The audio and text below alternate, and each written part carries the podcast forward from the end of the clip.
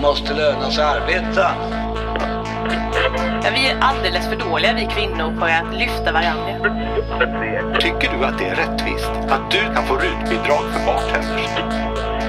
Just nu tror jag att det är vi som är den starkaste den, av den svenska modellen. Avundsjukan i det socialdemokratiska idealsamhället är ju större än sexualdriften.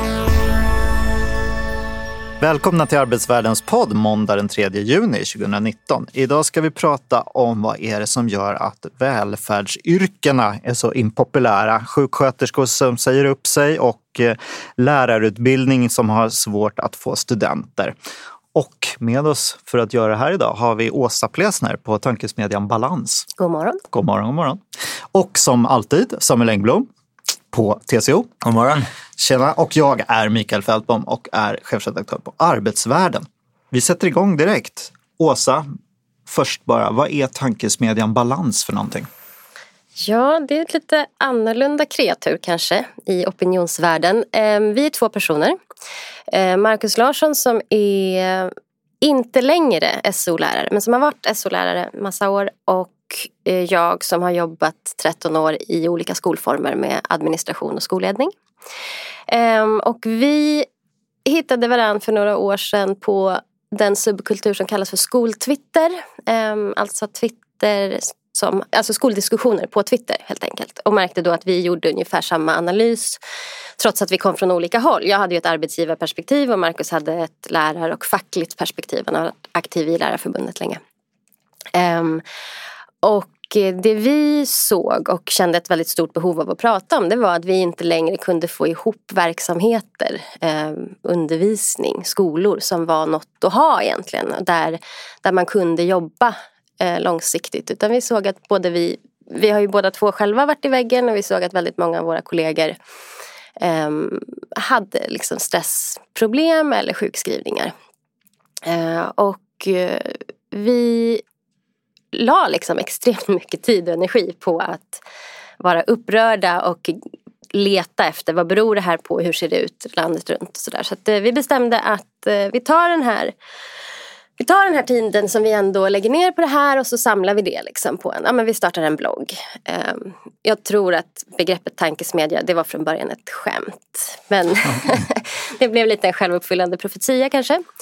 Ehm, så vi, liksom vår, vår grej senaste två åren här, den tid vi har hållit på, det har varit att ehm, eh, läsa eh, kommuners budgetar, nämndprotokoll eh, och så jämföra vad det står där mot eh, vad politiker har sagt i lokalpressen att de ska göra och hur det ser ut med hälsan hos deras medarbetare.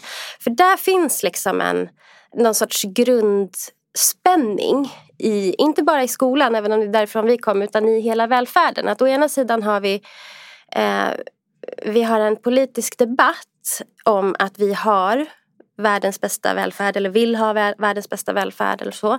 Och vi ska alltid, vi ska alltid utvecklas, vi ska ligga i topp, vi ska nå framgång liksom på olika sätt och vi ska satsa. Eh, sen har vi en kommunallag som styr eftersom både kommuner och landsting som numera heter regioner allihopa lyder under kommunallagen och den säger du ska alltid lägga en budget för året som kommer där intäkterna är större än utgifterna. Eh, jag börjar med att blanda ihop termerna nu så alla nationalekonomer bara mm, intäkterna ska vara större än kostnaderna i budgeten. Eh, hur som helst, så där har man liksom ett fast eh, en gräns. Att, att det måste alltid finnas en plan åtminstone. Man måste inte klara sin budget men man måste försöka att, att gå runt varje år.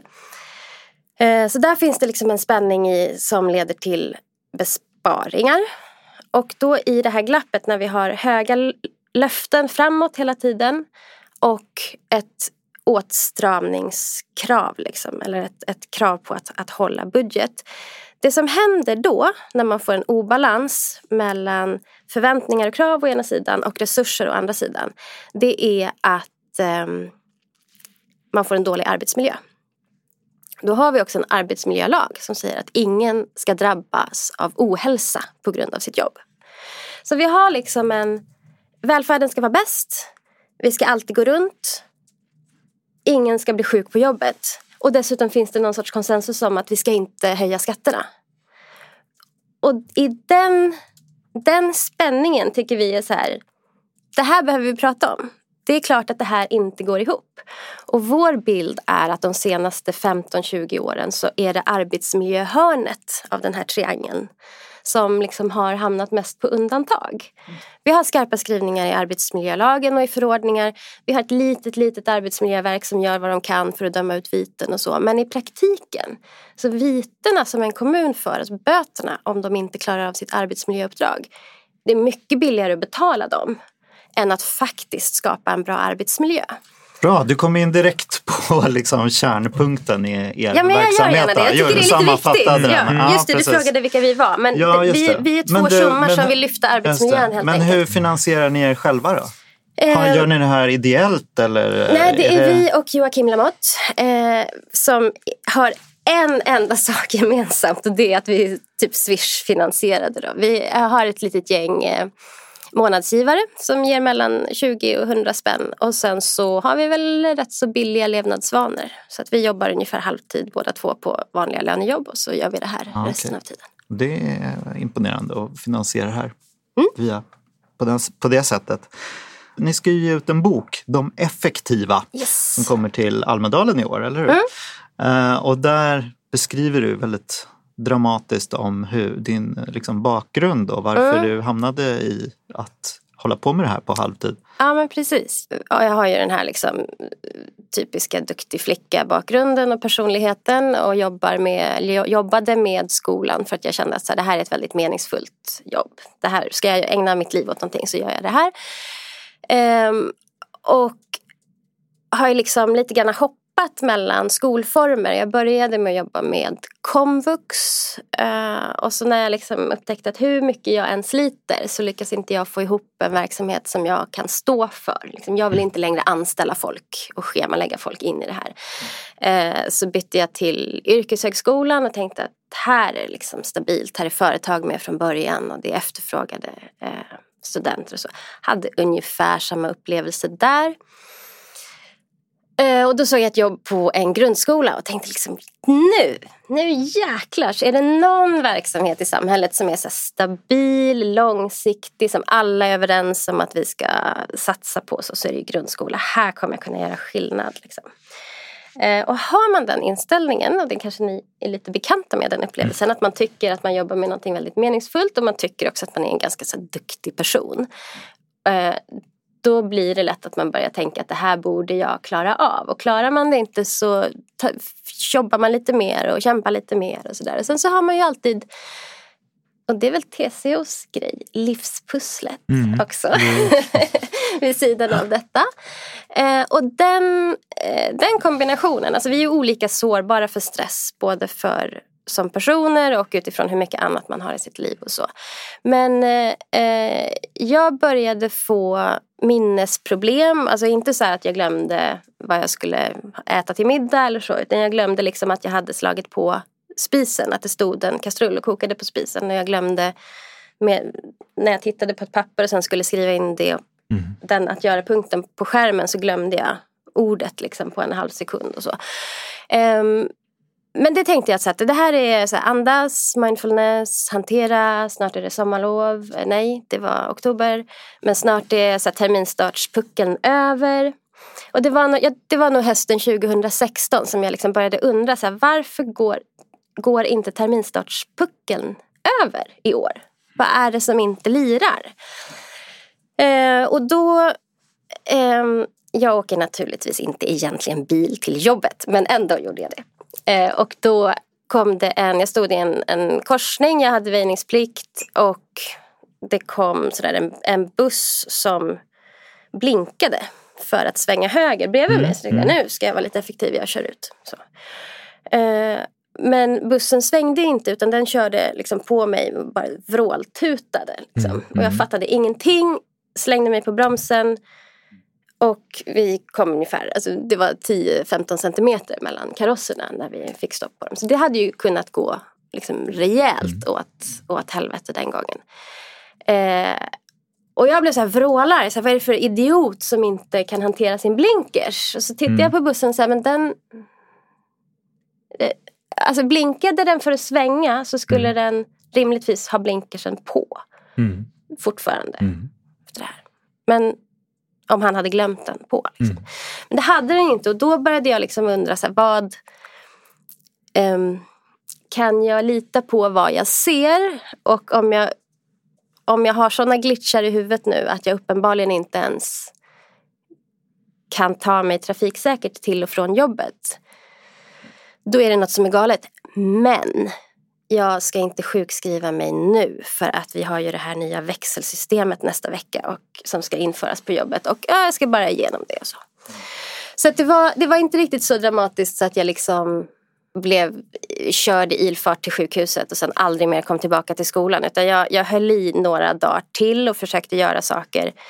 Eh, och så gick jag till företagshälsovården och psykologen där var så här, ja vad tänker du själv att du är här för? Och jag sa, ja men jag behöver lite strategier. Liksom bara, mm, strategier, ja bra, vi bokar en ny tid nästa vecka. Så. Och då nästa vecka så hade jag ju liksom totalkraschat så då, då sjukskrev jag mig. Men det är det som är också lite lurigt med stress. Att vi, det är sällan den här... Alltså det man läser om blir ju ofta de här totala genom eller sammanbrotten. Men många av oss är ju i en gråzon där man, ja du kanske kan jobba lite till, det kanske går att hantera. Och så har man då den här perfect storm av liksom höga förväntningar, egen självbild av att man ska klara saker, meningsfullhet och många som, som mer eller mindre är beroende av att man ändå är på plats och gör sitt jobb. För i välfärden nu har vi liksom inte riktigt möjligheter att bara täcka upp för varandra. Gick jag hem så skulle saker hända. Men det gick ju uppenbarligen att hantera liksom, för skolan. Och sen när du kom tillbaka så, så drog du igång. Ja, precis. Så det, det var ju någon sorts blandning av kanske egen terapi och arbetsträning Mhm. och sätt att få distans till det här och lite granna Liksom, det är klart att man alltid har ett så här, det finns alltid saker i det personliga, i, det, i privatlivet som man behöver liksom göra om. Men jag kände också att det var viktigt att få, få fatt på att vad är det här för mekanismer? Eh, det är inte bara i välfärden som det här händer. Alla är ju stressade liksom. Men det finns ändå, tänker jag, anledning att titta lite speciellt på välfärden eller på den offentliga sektorn. För den är demokratiskt styrd. Eh, så den går att ändra på på politisk väg om vi skulle vilja det. Vad ni fokuserar på sen Mm. i ert jobb egentligen kan man väl säga är ju att titta på skillnaden på kostnadsutvecklingen som SKL, Sveriges kommuner och landsting, bedömer Mm. ska ske inom välfärden och hur mycket som faktiskt eh, satsas.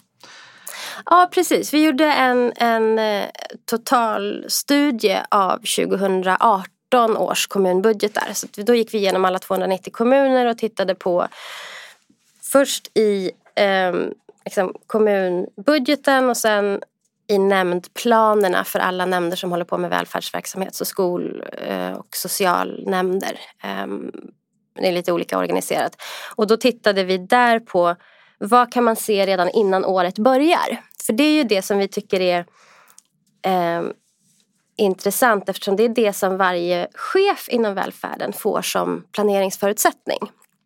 Eh, och då såg vi att det fanns att, att i 260 av 290 kommuner, så 9 av 10 kommuner kunde vi genom liksom bara budgetkollar se att här finns det risk för att välfärdsverksamheterna kommer behöva spara under året som kommer.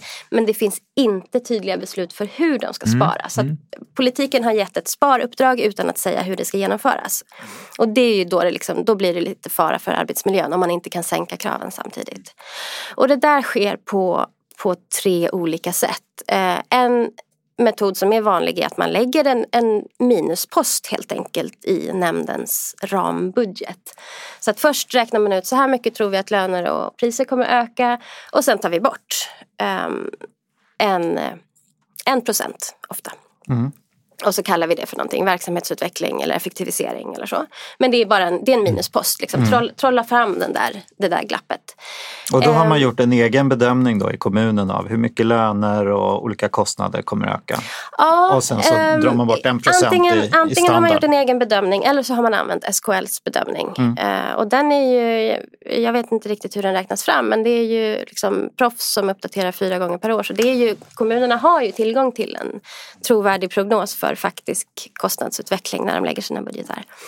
Ehm, sen finns det, det var ungefär 40 procent av kommunerna som liksom hade en sån minuspost direkt. Och sen när vi tittade på de andra så såg vi att ungefär lika många de hade samma sak fast gjorde det på ett annat sätt. Istället för att liksom först säga här är kostnadsökningen och nu drar vi bort lite av den. Så sa man här är kostnadsökningen. Den är mindre än vad SKL tror. Men det säger vi ingenting om.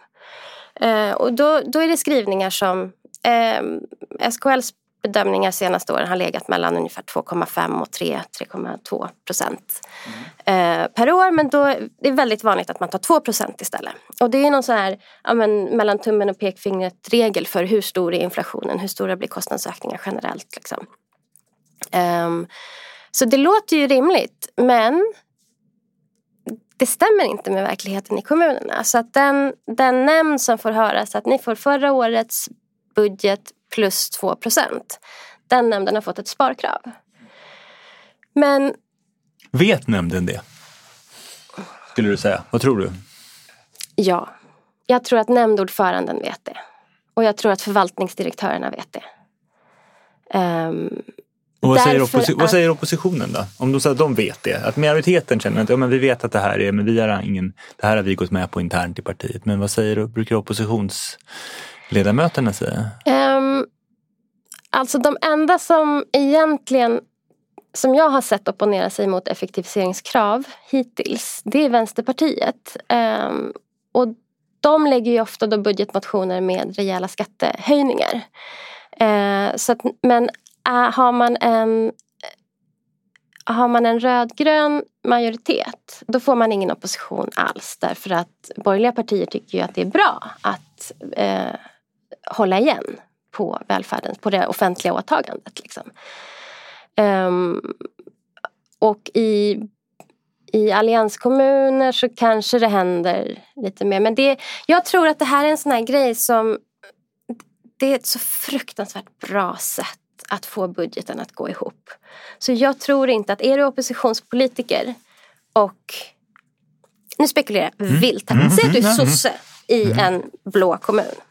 Om du är kompetent och har koll på kommunala ekonomin så vet du att du kommer behöva effektivisera verksamheten. Och du vet också att som central kommunpolitiker så kan du inte du vet inte hur det ska gå till.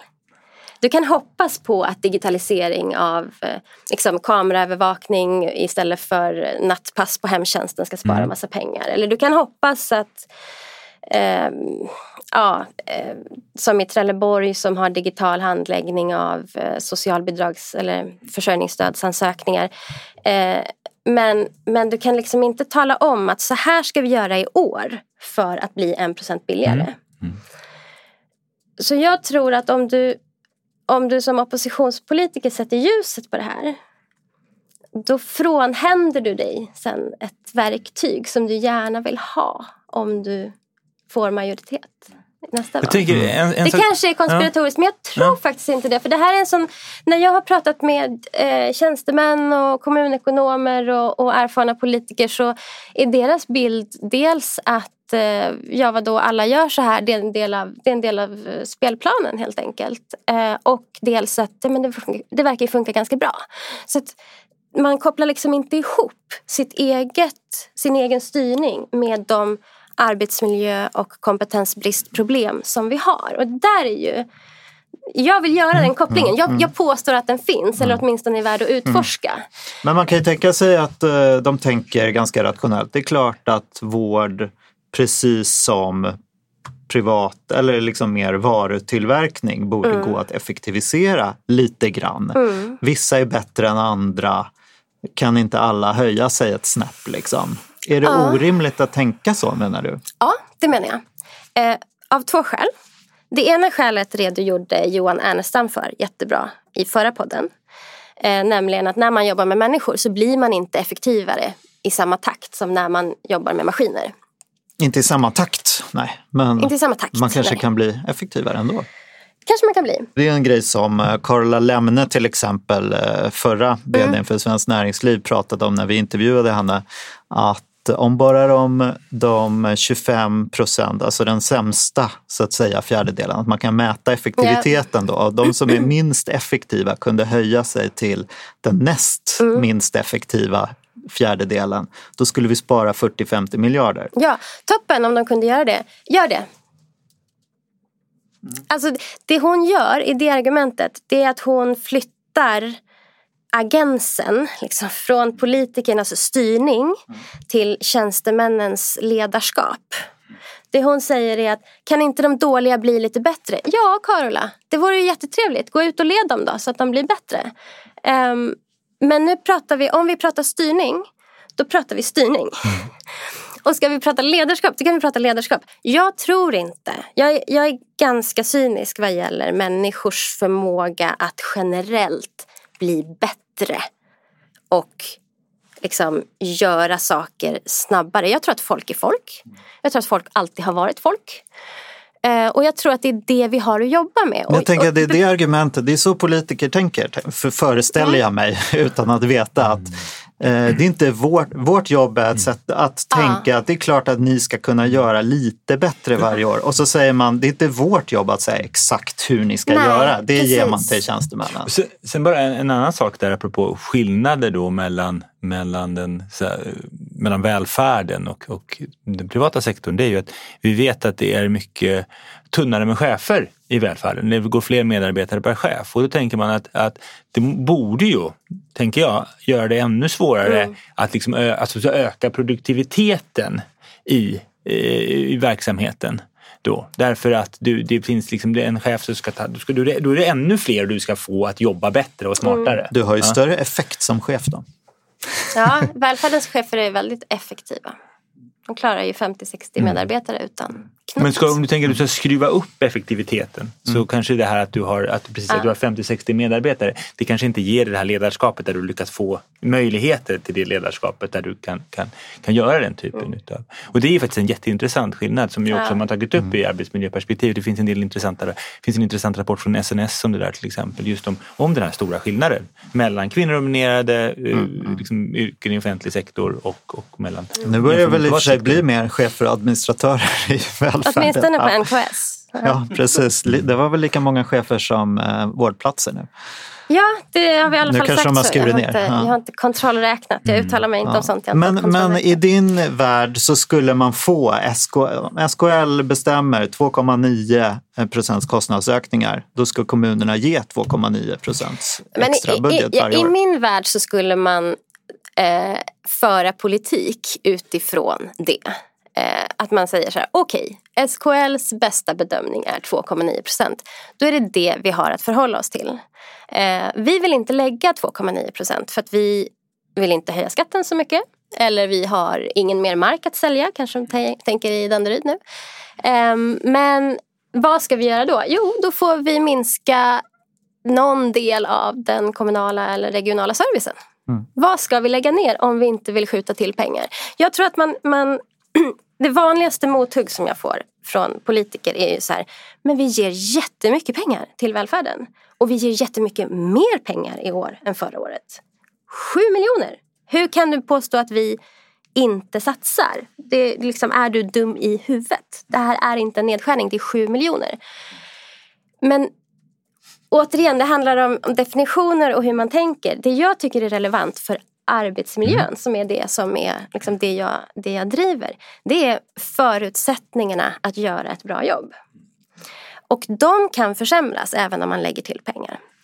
Så har vi då har vi en prognos på kostnadsökning på 2,9 procent och vi vill inte eller kan inte skjuta till 2,9 procent då måste vi ändra i uppdragsbeskrivningen för de kommunala verksamheterna. Då är det någonting som måste ryka och så får det vara upp till väljarna. Vill vi ha den utvecklingen eller vill vi rösta för någonting annat? Mm. En, en, annan sak som jag tycker är väldigt intressant i er bok det är hur ni beskriver och som jag också sett när ni beskrivit i sociala medier. Det här, var kommer satsningar ifrån? Mm. För det är också, för det, som jag, om jag förstår det rätt, det går liksom inte bara att titta på den här sista raden som säger okej, okay, nu ökade man med 2,3 procent men de borde ökat med 2,9. Utan det är vad består den här ökningen av? Och om jag förstår ert argument rätt så är det ibland så då drar man in pengar med hjälp yeah. av de här effektiviseringskraven som har många olika namn. Och sen så lägger man tillbaka en del av det där som riktade satsningar. Yes. Och det är de som man kommunicerar politiskt. Mm. Eh, och som ibland då kanske är ganska små när man börjar smeta ut dem mm. antingen på alla skolor i en kommun eller om man smetar ut dem över hela landet. Att man lägger tillbaka.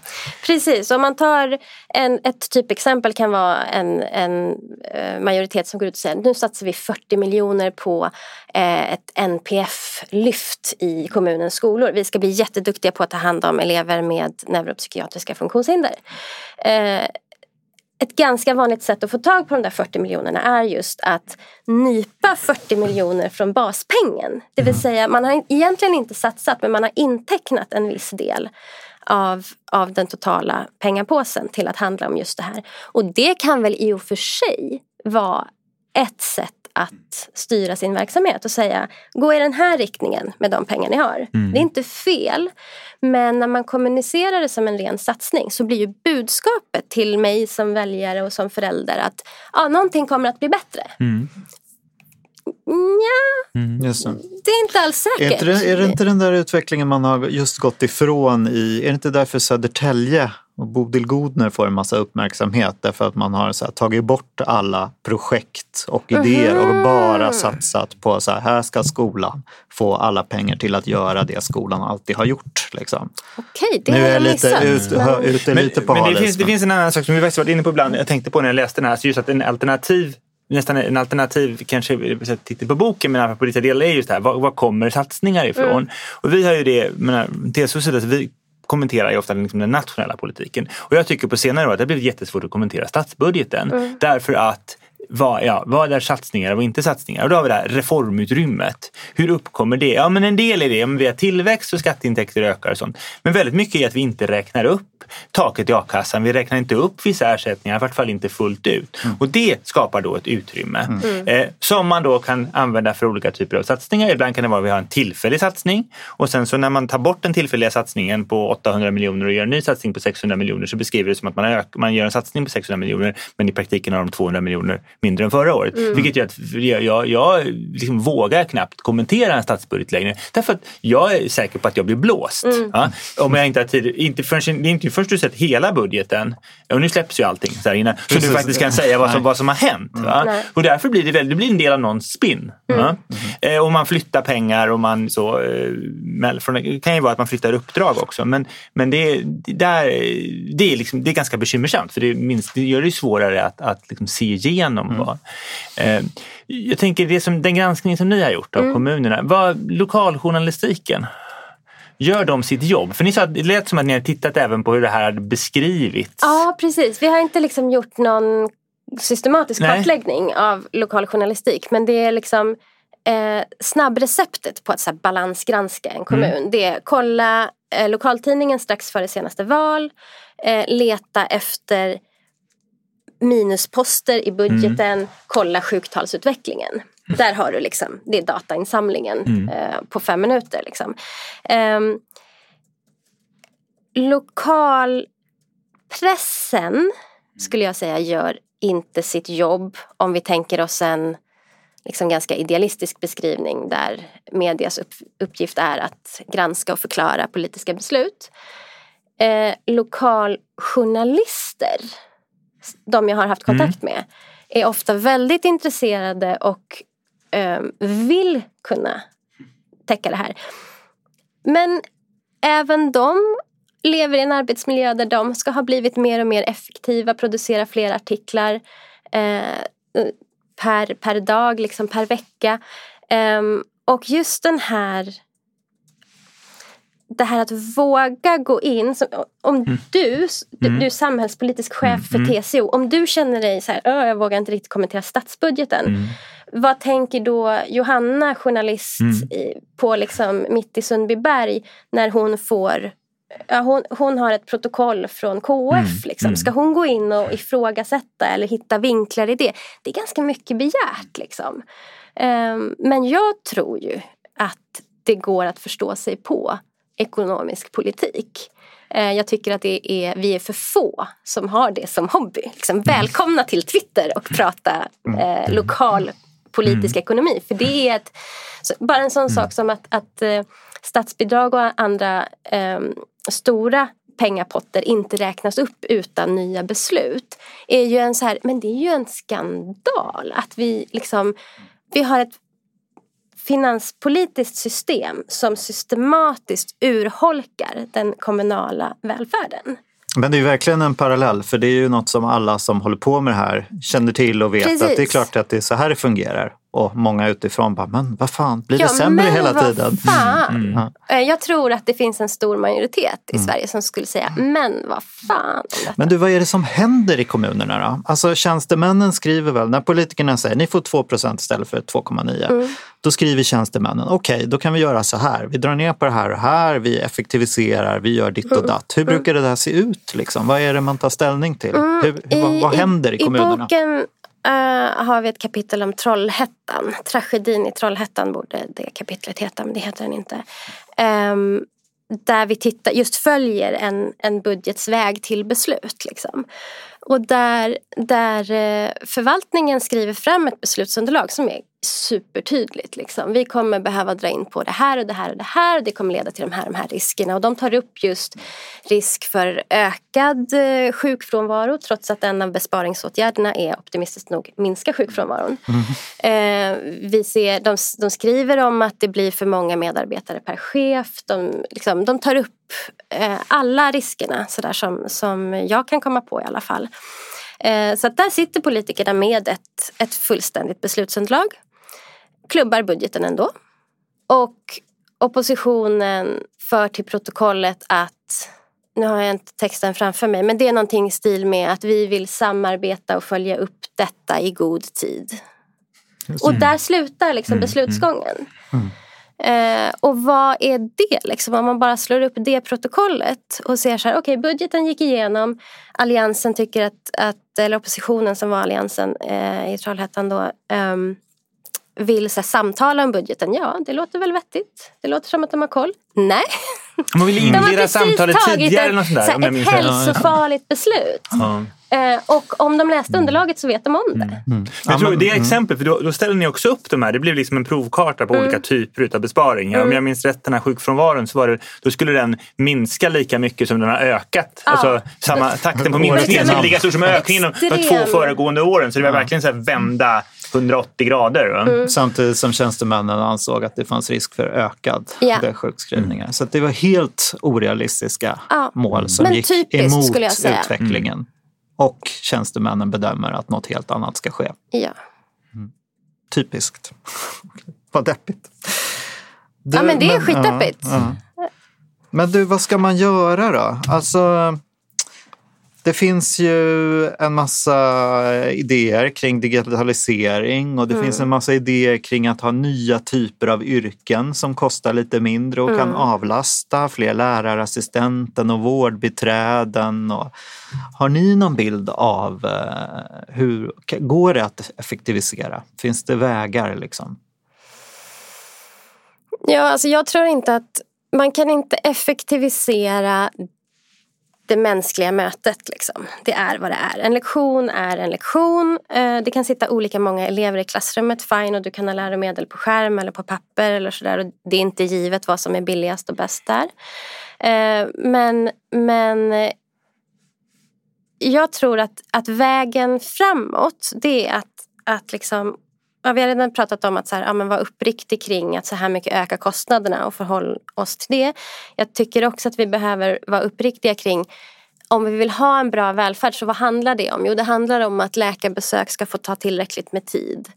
Ehm, att barnen ska lära sig läsa, skriva, räkna tidigt och fångas upp om de inte gör det. Liksom, det finns ett antal så parametrar som vi upplever som en bra och meningsfull välfärd. Och så får vi liksom börja ha debatten kring vad kan vi i så fall skala bort från allt det vi har? För en det bästa motargumentet mot allt som jag och, och Marcus i Balans står för, det har jag aldrig fått. Men jag tänkte bjuda på det. Eh, det är inte det att vi lägger så himla mycket pengar på välfärden, men det är det att vi har oerhört mycket människor anställda i välfärden. Och de gör väldigt mycket saker. Just nu pratar vi väldigt mycket om liksom förpappringen av yrkena och att det är mycket administration och dokumentation och att det är många chefer på Nya Karolinska och så. Men det är också ofta väldigt komplexa arbetsplatser där många olika yrken, många olika bakgrunder ska jobba ihop på ett sätt som vi inte har vi har ofta inte chefer på plats, vi har ofta inte modeller på plats för att det där ska bli smidigt. Eh, och därför hör vi ju också väldigt många inom välfärden säga att så här, det värsta jag vet är APT, alltså arbetsplatsträffarna och mötena och gud alla bara gnäller och klagar. Och så. Vi har ganska, socialt ganska gnissliga arbetsplatser inom välfärden. Och nu är vi åter inne på liksom ren spekulation då, men jag tror att det kan finnas en del att göra där. Att man tittar på jag vill absolut inte låta som någon BCG-konsult som bara vi ska optimera flödena och bara se till att rätt person... Alltså det kommer inte gå. Men att mer titta på så här, det vi människor behöver av välfärden i bred mening.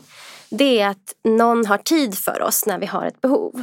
Och hur kan vi organisera utifrån det? Jag tror att det, det som behövs är ganska stora systemförändringar därför att Sverige som land ser väldigt annorlunda ut nu eh, jämfört med för 20-30 år sedan när de här liksom ledarskapsidealen blev, blev norm i kommunal sektor. Så någon sorts här totalt omtag på vad vill vi att samhället ska göra för oss och vad kostar det? Det låter ju som att det finns utrymme för BCG och McKinsey. Ni skriver ju lite om det ja, i boken och vad de förslagen brukar gå ut på. Ja, min bild av, av konsulter är att det är ofta väldigt brighta människor som inte har någon som helst liksom, egen erfarenhet av att jobba i välfärden, att jobba med människor. Det är en jättefarlig kombination. Finns ett självförtroendeproblem här? Att liksom offentlig verksamhet, ja. jag, är, liksom, jag, jag är en sån här som gillar att betona offentlig verksamhet, särart. Mm. Det finns liksom vissa saker, här finns, det finns grundlagar och förvaltningslagar som att förhålla sig till. Det finns en, eh, den ska leverera en typ av tjänster som, som, eh, som man har valt att det offentliga ska leverera av en anledning. Därför att det, och då tänker jag att det här, då blir det, ja, oj, nu kommer någon in här från det här företaget och det är ett internationellt känt företag och, och, och så lyssnar man på på dem. Eh, och då kan de säga, ibland säger de samma sak som de har sagt internt eh, i många år och ibland säger de något helt annat. Man skulle vilja ha lite mer av det här självförtroendet. Mm. Att vi, vad, vi kan vår verksamhet, vi står för den. Vi behöver inte plocka in någon annan som ska berätta för oss vad, vad vi gör. Sen är det klart man behöver ibland genomlysningar utifrån och sånt men det kan ju ske på många olika sätt. Men lite mer självförtroende om att vi vet faktiskt vad den här verksamheten går ut på och dess särart och dess, liksom, det, det, eh, ja. Ni är inne lite på så målstyrning kontra regelstyrning. Mm. Är det, är, kan man se en utveckling mot att man sätter mer mål istället för att ha regler kring att saker och ting ska utföras på vissa sätt? Ja, eller kanske inte så mycket en utveckling mot det som att vi har levt i ett målstyrningsparadigm ganska länge nu. Mm. Um, och till exempel tillitsreformen och tillitsdelegationen har väl varit liksom i haft någon grundläggande idé om att ifrågasätta det och vända på det. Men, men det är som att vi än så länge är så himla stöpta i att det är, det är mål och resultatstyrning och uppföljning som är som är mm. grejen. Det är så man gör. Precis som så att, att politiker skulle säga till mig att ja, men, jag ska väl inte tala om hur verksamheterna ska göra sitt jobb. Jo, det kan du väl göra. Vi har ju valt dig för att representera folkviljan. Vem ska tala om om inte du? Men, men vi har liksom Eh, ja, men alla vi har ju levt hela våra vuxna liv och, och med därtill i ett samhälle där målstyrning och ekonomistyrning har varit norm. Jag tror att det är svårt för oss att bara så här se någonting annat framför oss. Och då tror jag att det kan vara bra att liksom, ja, men backa. Vad skulle då till exempel regelstyrning innebära? Alla har rätt till att få det här och det här och det här. Det ska ske genom att du, du, du. Och sen är det klart. Sen är det offentliga åtagandet slut. Um, där behöver vi liksom, vi skulle nog behöva få fram en del förslag som kanske är out there och inte alls genomförbara. Men bara för att liksom få en, en annan pool att, på spektrumet. I det, mm. Jag tänker, det, ni har skrivit en del om NPM, mm. då, eh, New Public Management och sånt. Men är det är det egentligen där skon klämmer? om jag tänker det här du beskriver om budgeterna mm. till exempel. Skulle det, vad innebär då en mer tillitsbaserad styrning? Är det då att då skulle varje individ göra de här prioriteringarna som ja. gör att man kan klara av att göra den här effektiviseringen om 1 eller 2 Precis, eller? Det, är den, det är den stora risken. Det här får vi ta en, en podd till om. Mm. Att, liksom, att om, man är, om man har ett, en, en offentlig sektor som är helt genom marinerad i NPM och sen säger man tillit så är det väldigt lätt att det blir liksom ett laissez-faire ledarskap och bara ja, men gör dina egna prioriteringar prioriteringar, ta ansvar för din egen hälsa och vi, lever, vi är alla så hyperindividualistiska så vi tror att det är värt mm. något. Liksom. Det är en jättedålig idé. Eh, jag tror att, att det är just den här målkonflikten. Vi vill ha en budget i balans, vi vill ha en toppverksamhet, vi vill att ingen ska bli sjuk. Mm. Och vår ovilja att hantera den som är grundproblemet. Sen tror jag NPM Um, som ju verkar betyda olika saker för olika människor. Men idén om just ekonomistyrning som överordnat. Mm. Det är liksom den, det symptom som den här målkonflikten tar sig uttryck i de senaste 20 åren. Eh, men målkonflikter kommer vi ju alltid ha. Mm. Eh, och det är också därför vi har politik, liksom, för att hantera dem. Så att, eh, jag tror att, att man kan, man, man, i teorin kan man lösa arbetsmiljöfrågan inom eller utom NPM. Mm. Det kan man. Men, men eh, marknadslösningar har ju också andra effekter, inte bara på arbetsmiljön. Så det är klart att en samhällsdebatt är ju större än hur ska vi få välfärdsarbetare att sluta gå in i väggen. Men mm. det är ju därifrån jag kommer så att jag tror inte att, um, att man ska lägga allting på det man kallar NPM. Jag tror att det göra det för lätt för sig. Du, hur tycker du, inom TCO, vi har ju en massa välfärdsförbund. Mm.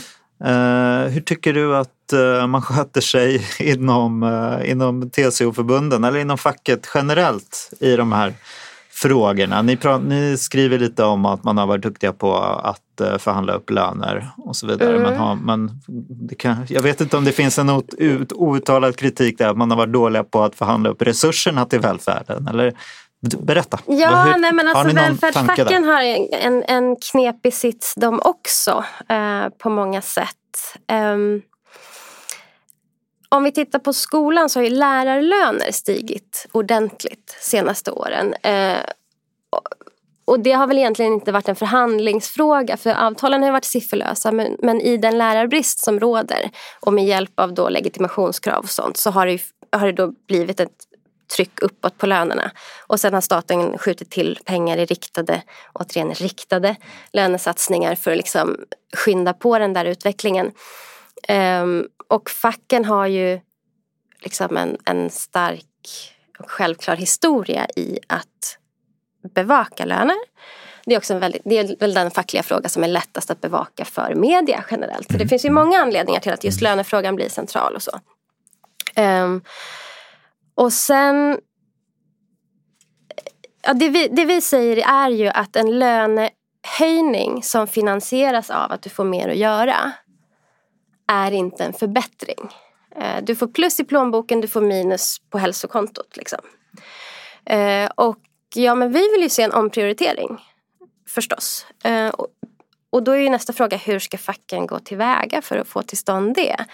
Det är svårare. Arbetsmiljö har vi sagt att det är en lagstadgad, lagstyrd fåra liksom, av, uh, av arbetsmarknaden och den ska sköta sig själv. Men om vi har en budget som varje år innebär en liten åtstramning, en liten ökning av stressen. Så har vi ett arbetsmiljöarbete som också går i ett slags årshjul. Va? Man ska kartlägga risker, man ska bestämma hur man ska åtgärda dem, man ska genomföra åtgärderna och så ska man följa upp dem. Så det där hjulet snurrar också. Men om varje ny budget innebär en ny risk, en ny stresshöjning så ligger arbetsmiljöarbetet liksom per definition ett år efter hela tiden. Så där är liksom en anledning till att facken får liksom inte grepp om det här därför att de har, de, ni har ju fått verktyg, ni har ju samverkan. Liksom. Gå och samverka, ta ett ansvar. Ja, men om ni hela tiden försvarar eller försvårar jobbet där så hur ska vi kunna nå någon vart? Och sen tror jag också att det finns många så organisatoriska mänskliga förklaringar som att man ja, men hur många frågor kan man bli bra på när man bara har en hjärna? Liksom. Många jobbar med förhandling eller med arbetsmiljö. Um, kan, kan att, att få den där ihopkopplingen kanske inte är så självklart som Alltså det är lätt att sitta på sidan och säga mm. så här, mm. men bara fixa det här för en systemkritik. Liksom. Men...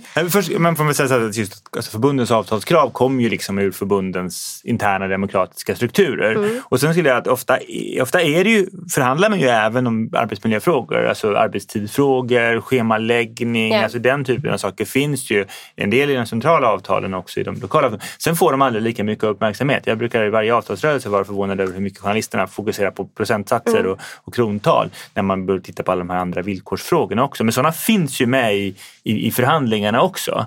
Och jag tänker så att ingen har väl, jag har i alla fall aldrig sett någon välfärdsvakt som har sagt att vi vill, vi vill höja våra löner, vi vill ha oförändrade resurser. Utan det, kom, det finns ju ett politiskt krav om ökade resurser också till de ja. egna verksamheterna. Sen är det där, det är ju någonting som vi inte, men avtalen så säga, disponerar vi ju över, i och för sig i en förhandling med någon motpart. Men, men däremot resurserna är ju inte något som som man kan bestämma utan det är ju politiker ja. som bestämmer. Sen tycker jag att man har driv, man, alltså, tittar man generellt så driver ju välfärd, de, liksom, välfärdsfacken om man skulle kalla dem det, på för ökade resurser. Det gör de ju. Det är inte så att man tänker sig att det här ska medlemmarna ta Nej. på sin. Och det blir också liksom lite det här priset. Jaha, om arbetsgivarna, varför ska det vara så i den här sektorn att om arbetsgivarna inte vill betala det som det faktiskt kostar att ha folk anställda, ja då ska de få, då ska, liksom de, då ska man finansiera det själv. Ja. Det, blir, det blir också väldigt konstigt.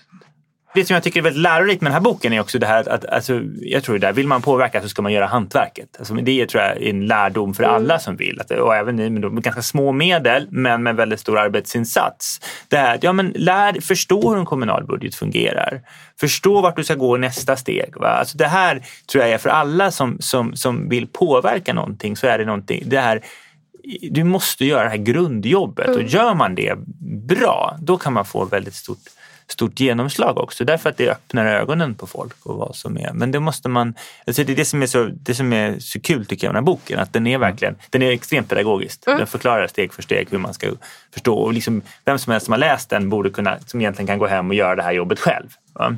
Och försöka säga, aha, eller applicera det på ett annat område. Va? Så det tycker jag den är väldigt läsvärd. Mm. Bra, för jag mm. hade tänkt avsluta med att du skulle ge oss lite hopp här. Hur tar, hur tar vi oss framåt? Samuel är inne på det lite. Ja men precis, köp vår bok. eh, nej men den, eh, som sagt, vi har skrivit en bok för att försöka sammanfatta eh, det här. Hur, hur ser vi på välfärden och, och var, var hittar vi vårt argument? Liksom. Eh, och den finns, den kommer ut den 17 juni, peppar peppar, om allt går som det ska.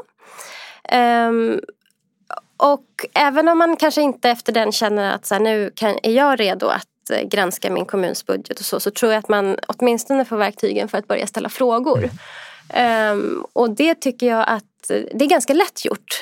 Um, man kan uh, vid nästa liksom, frågestund på kommunfullmäktige eller vad som helst eller i en nämnd gå och fråga så här, hur tycker ni att jag som lärare eller som eh, vårdbiträde ska lösa den här situationen. Om jag, om jag jobbar i hemtjänsten och inte har tid på mitt schema att röra mig från den här gatan till den här gatan och vi vet alla att det tar minst fem minuter. Vad tycker ni att jag ska göra? Um, och liksom börja lägg tillbaka ansvaret hos politikerna. Inte för att de kan trolla fram lösningar men för att det är där vi behöver föra debatten istället för att liksom Kommunal har lanserat en sajt nu för hälsa och balans för sina medlemmar. Det är jättebra men låt inte den ta fokus från att liksom lägga tillbaka bollen hos arbetsgivaren och hos de politiker som styr arbetsgivaren. För att det är inte... Eh, det, vi ska ha tillstånd att vara vanliga människor och ha vanliga jobb och inte gå sönder av dem. Vi ska inte behöva vara liksom perfekta egenvårdare för att klara av att gå till jobbet på morgonen. Jättebra! Då fick vi lite metoder med oss mm. på slutet. Hörni, ska vi eh, sluta där? Helt Gör. enkelt. Mm. Tack Ja. för idag. Tack, för att jag fick komma. idag. Vi hörs igen om två veckor och eh, under tiden glöm inte att prenumerera på Arbetsvärldens nyhetsbrev så att ni får all info eh, direkt i mejlen. Adjö!